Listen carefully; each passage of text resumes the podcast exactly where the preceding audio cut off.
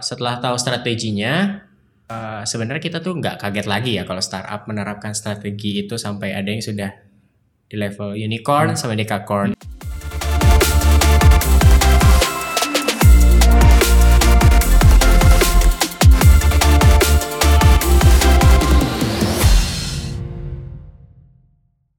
Hai Elevate Squad, welcome back to Elevate Podcast, tentunya di segmen Ruang Kreatif.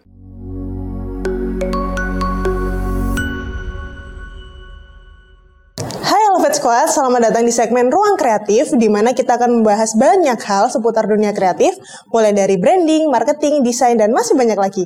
Yuk langsung aja. Tentunya sekarang aku nggak sendiri. Aku ditemani oleh seseorang, yaitu Randy di sini.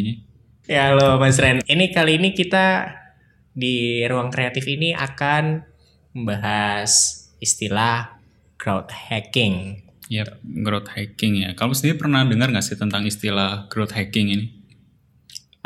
Kalau aku pernah sih. Jadi di beberapa kesempatan aku sering banget dengar kata-kata itu, growth hacking. Dimana ini tuh common banget, bahasa yang common. Atau kata-kata yang common banget di dunia bisnis. Biasanya kalau misalnya pebisnis untuk memulai movement untuk marketing atau segala macamnya pakai growth hacking gitu. Ya, jadi sebenarnya growth hacking ini tuh semacam strategi marketing gitu kan ya. Yang dia di sini mengkombinasikan antara marketing, data sama teknologi gitu. Jadi ini tuh kayak intinya salah satu strategi marketing gitu sih untuk memanfaatkan untuk mempromosikan sebuah brand atau sebuah perusahaan gitu kan ya, dengan menggunakan teknologi itu tadi.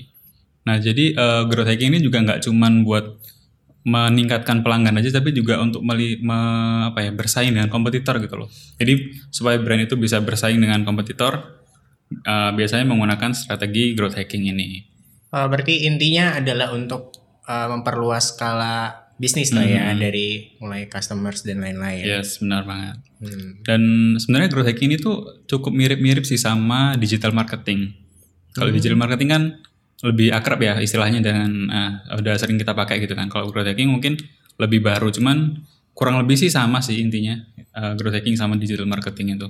Oke, kalau misalnya growth hacking itu mirip-mirip lah ya, tapi mungkin ada satu pengaplikasian yang beda aja benar. Di activations-nya. Kalau menurut Mas sendiri nih, kalau growth hacking itu ada nggak sih jenis-jenisnya, kayak dia terbagi dalam berapa klasifikasi atau gimana? Growth hacking sendiri sih ada tiga macam gitu, tiga strateginya. Nah, yang pertama itu ada yang namanya content marketing. Nah, content marketing ini juga sebenarnya cukup familiar juga sih ya kalau di kalangan brand owner. Jadi misalnya kayak kita membuat konten untuk sebagai salah satu bahan untuk marketing kita.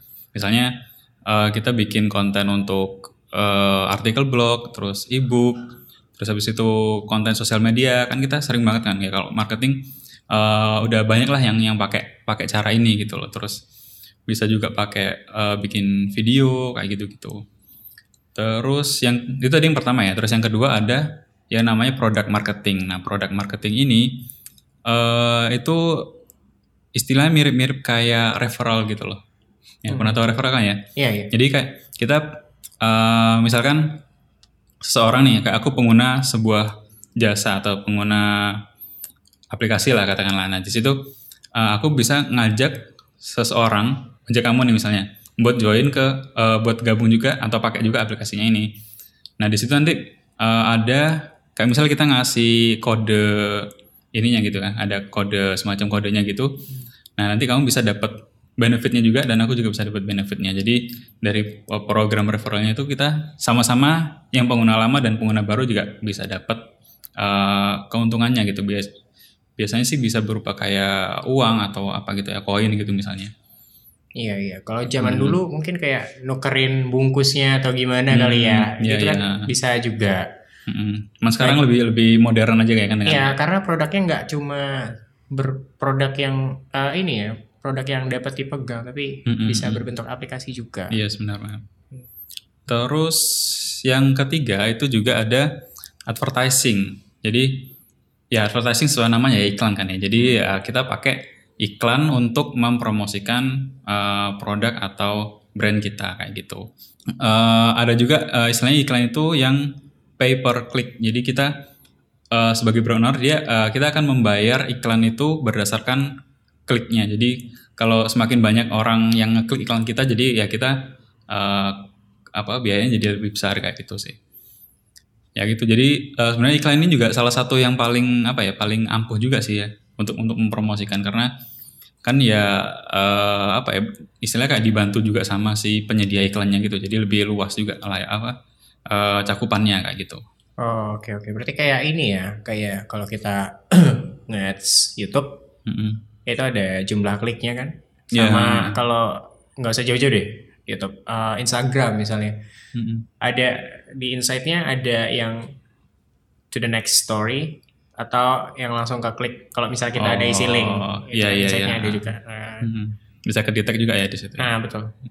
Oke, berarti dari ketiga hal yang kamu sebutin tadi, sebenarnya itu kan tiga klasifikasi atau tiga area utama. Area utama ya.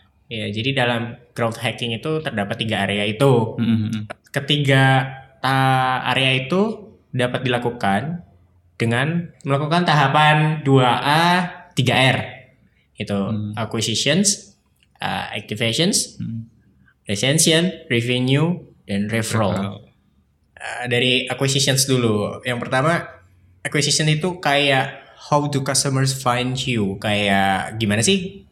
Customer itu nemuin brand kalian, nah, nemuinnya di mana, tempatnya apa aja, dari celah-celah mana aja bisa ketemu, gitu.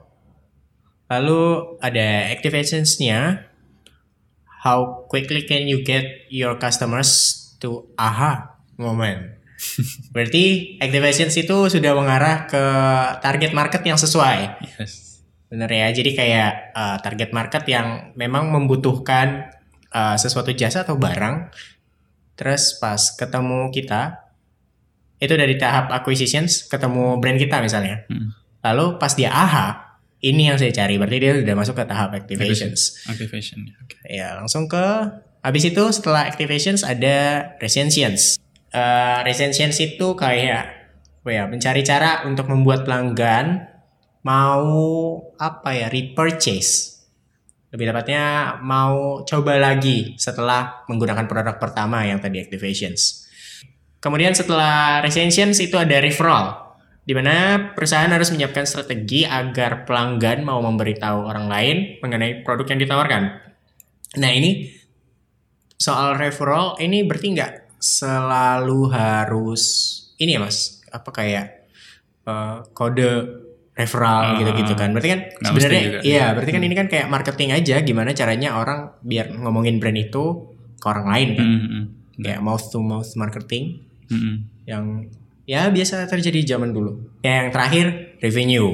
Lalu sebenarnya Mas Ren ada beberapa cara sih untuk menerapkan strategi growth hacking dari tadi yang kita sudah bahas teorinya. Yang pertama yang kalau aku tahu itu membuat daftar email sebelum peluncuran produknya. Jadi kita bikin database dulu nih, karena nggak mungkin kan kita mau meluncurkan produk, ngasal aja gitu. Kayak misalnya gimana ya istilahnya nyebar pakan yang nggak sesuai sama hewan ternaknya. Contohnya keledai dikasih dedak gitu kan nggak bisa. Dong. Nggak bisa dong. Mana bisa. Jadi memang harus ada marketnya dulu, baru kita bisa launching produknya. Memanfaatkan program referral. Nah kalau di KOL sekarang berarti referral yang kali ini bisa pakai influencer sih. Bisa sebenarnya. Di program referral untuk influencer juga bisa, dan orang lain pun yang mau pakai kode referral itu juga bisa. Biasanya kalau dari influencer ada kayak kode promonya gitu ya. Betul. Kita juga kalau misalnya pakai beberapa aplikasi, kalau kita kan biasanya sebelum pendaftaran tuh ada pojok paling bawah, kolom paling bawah kalau nggak salah ya, kode referral. Itu di tiap aplikasi ada kok, dan sebagai pengguna biasa harusnya kita juga punya kode referral sendiri. Sekarang udah mulai gitu. lalu melakukan kolaborasi dengan brand lain. Contohnya ya yang biasa dilakukan oleh brand kosmetik ya melakukan kolaborasi dengan brand lain, contohnya kayak Dirmi Beauty gitu, sering banget kolaborasi dengan brand-brand lain. Itu kan termasuk crowd hacking juga cara-caranya. Terus selain itu juga bisa dengan membangun komunitas sih. Jadi mungkin ada pengguna dari produk kita atau brand kita yang loyal gitu, jadi kita bisa membangun komunitas juga dari situ kan. Ya bisa. Jadi kalau di kasus kosmetik biasanya dia ada community base-nya gitu.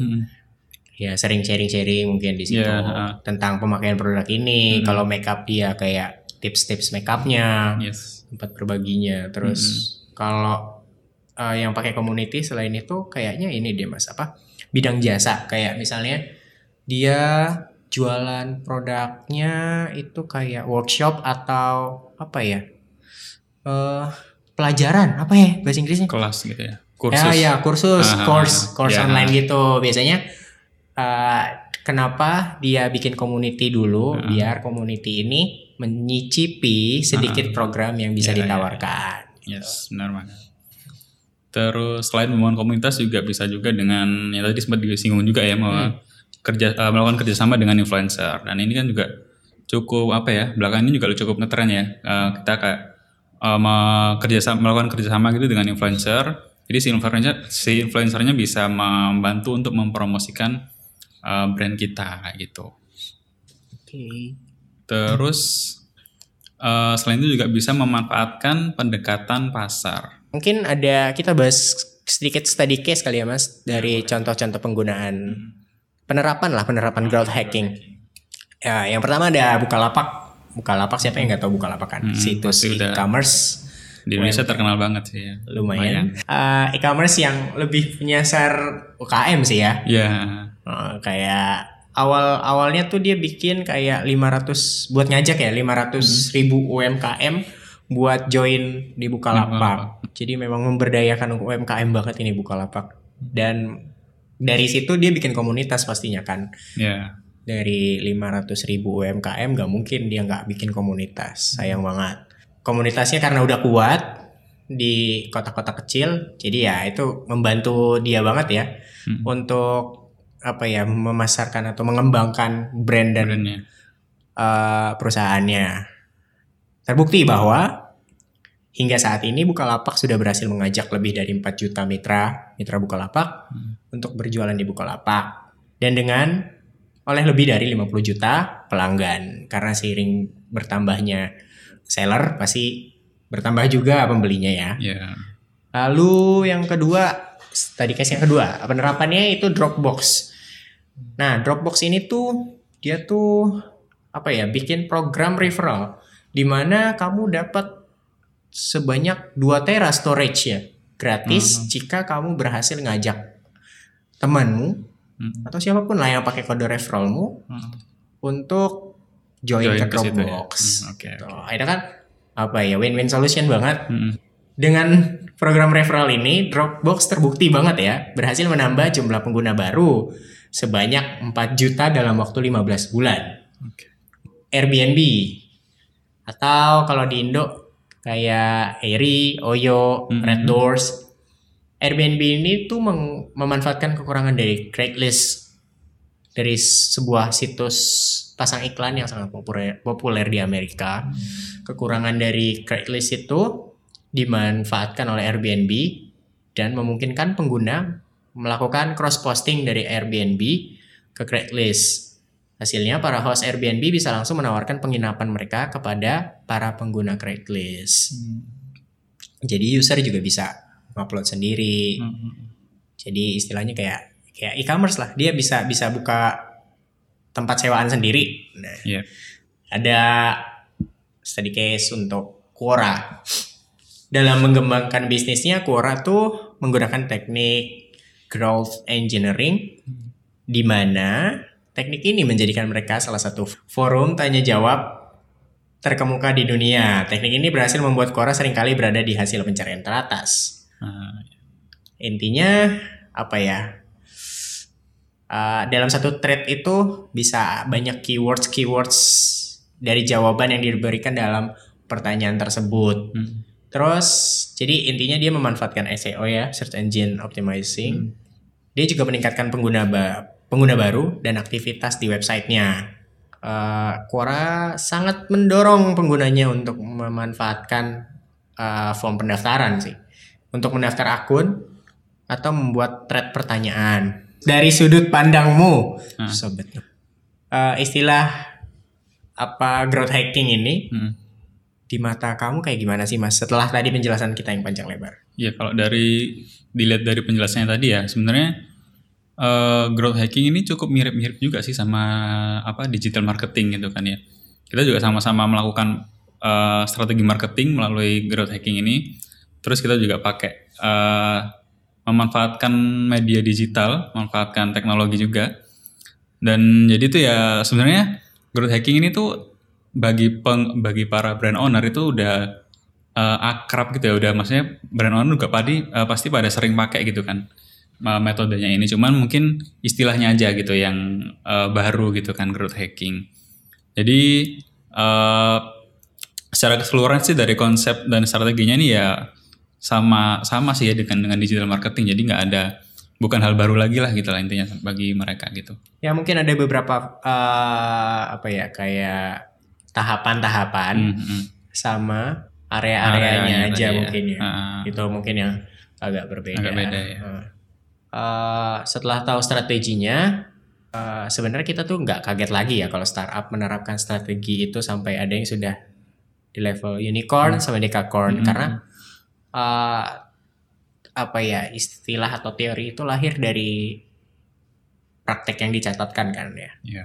Jadi berarti sudah ada perusahaan yang sukses lalu menciptakan atau menuliskan gimana cara-cara untuk growth hacking, lalu diterapkan sama startup-startup kita, dan akhirnya ya sama ngikut sukses juga kan sampai ada yang decacorn ternyata. Apalagi istilah dan strategi growth hacking ini banyak dilakukan banget sih di berbagai industri, di industri kayak industri kreatif dan lain-lain. Thank you Mas Ren udah mau bahas-bahas soal crowd hacking yang mungkin istilahnya masih baru atau masih asing lah di kita. Tapi ternyata setelah kita ngobrol-ngobrol tadi ternyata crowd hacking itu ya mirip-mirip sebenarnya, ya, cuma digital marketing ya. Ya, cuma fase-fasenya sudah ada dan tinggal ya udah kita lakuin sesuai dengan bisnis kita, lini bisnis kita di mana, sektor apa, coba ikutin cara-caranya. Tadi kan ada tahap-tahapnya tuh. Berarti tinggal disesuaikan saja, betul. Disesuaikan dengan bisnis kita gitu ya. Ya, betul. Berarti ini berguna banget ya, Mas. Berarti untuk business owner. Iya, benar. CEO, semua perusahaan lah ya harusnya masuk ya. Oke, thank you ya, Mas ya untuk sama-sama obrolannya. Yep. Okay, see you on the next podcast. Bye-bye. Well, Elevate Squad, kita udah bahas banyak banget seputar topik growth hacking. Dari mulai penerapannya, definisinya, ruang lingkupnya, sampai ke contoh-contohnya. Memang secara keseluruhan, konsep growth hacking ini 11-12 lah sama digital marketing. Pastinya berfokus pada konversi konsumen yang membeli atau menggunakan jasa kita atau produk kita. Kalau kalian nih para brand owner, akrab gak sih sekarang atau kemarin-kemarin deh dengan growth hacking ini, istilah growth hacking ini? Terus sebenarnya strategi growth hacking apa yang sudah pernah kalian lakukan? Komen yuk di bawah. Terima kasih udah dengerin Elevate Podcast sampai habis. Jangan lupa like dan share ke teman-teman kalian ya. Semoga menginspirasi. See you!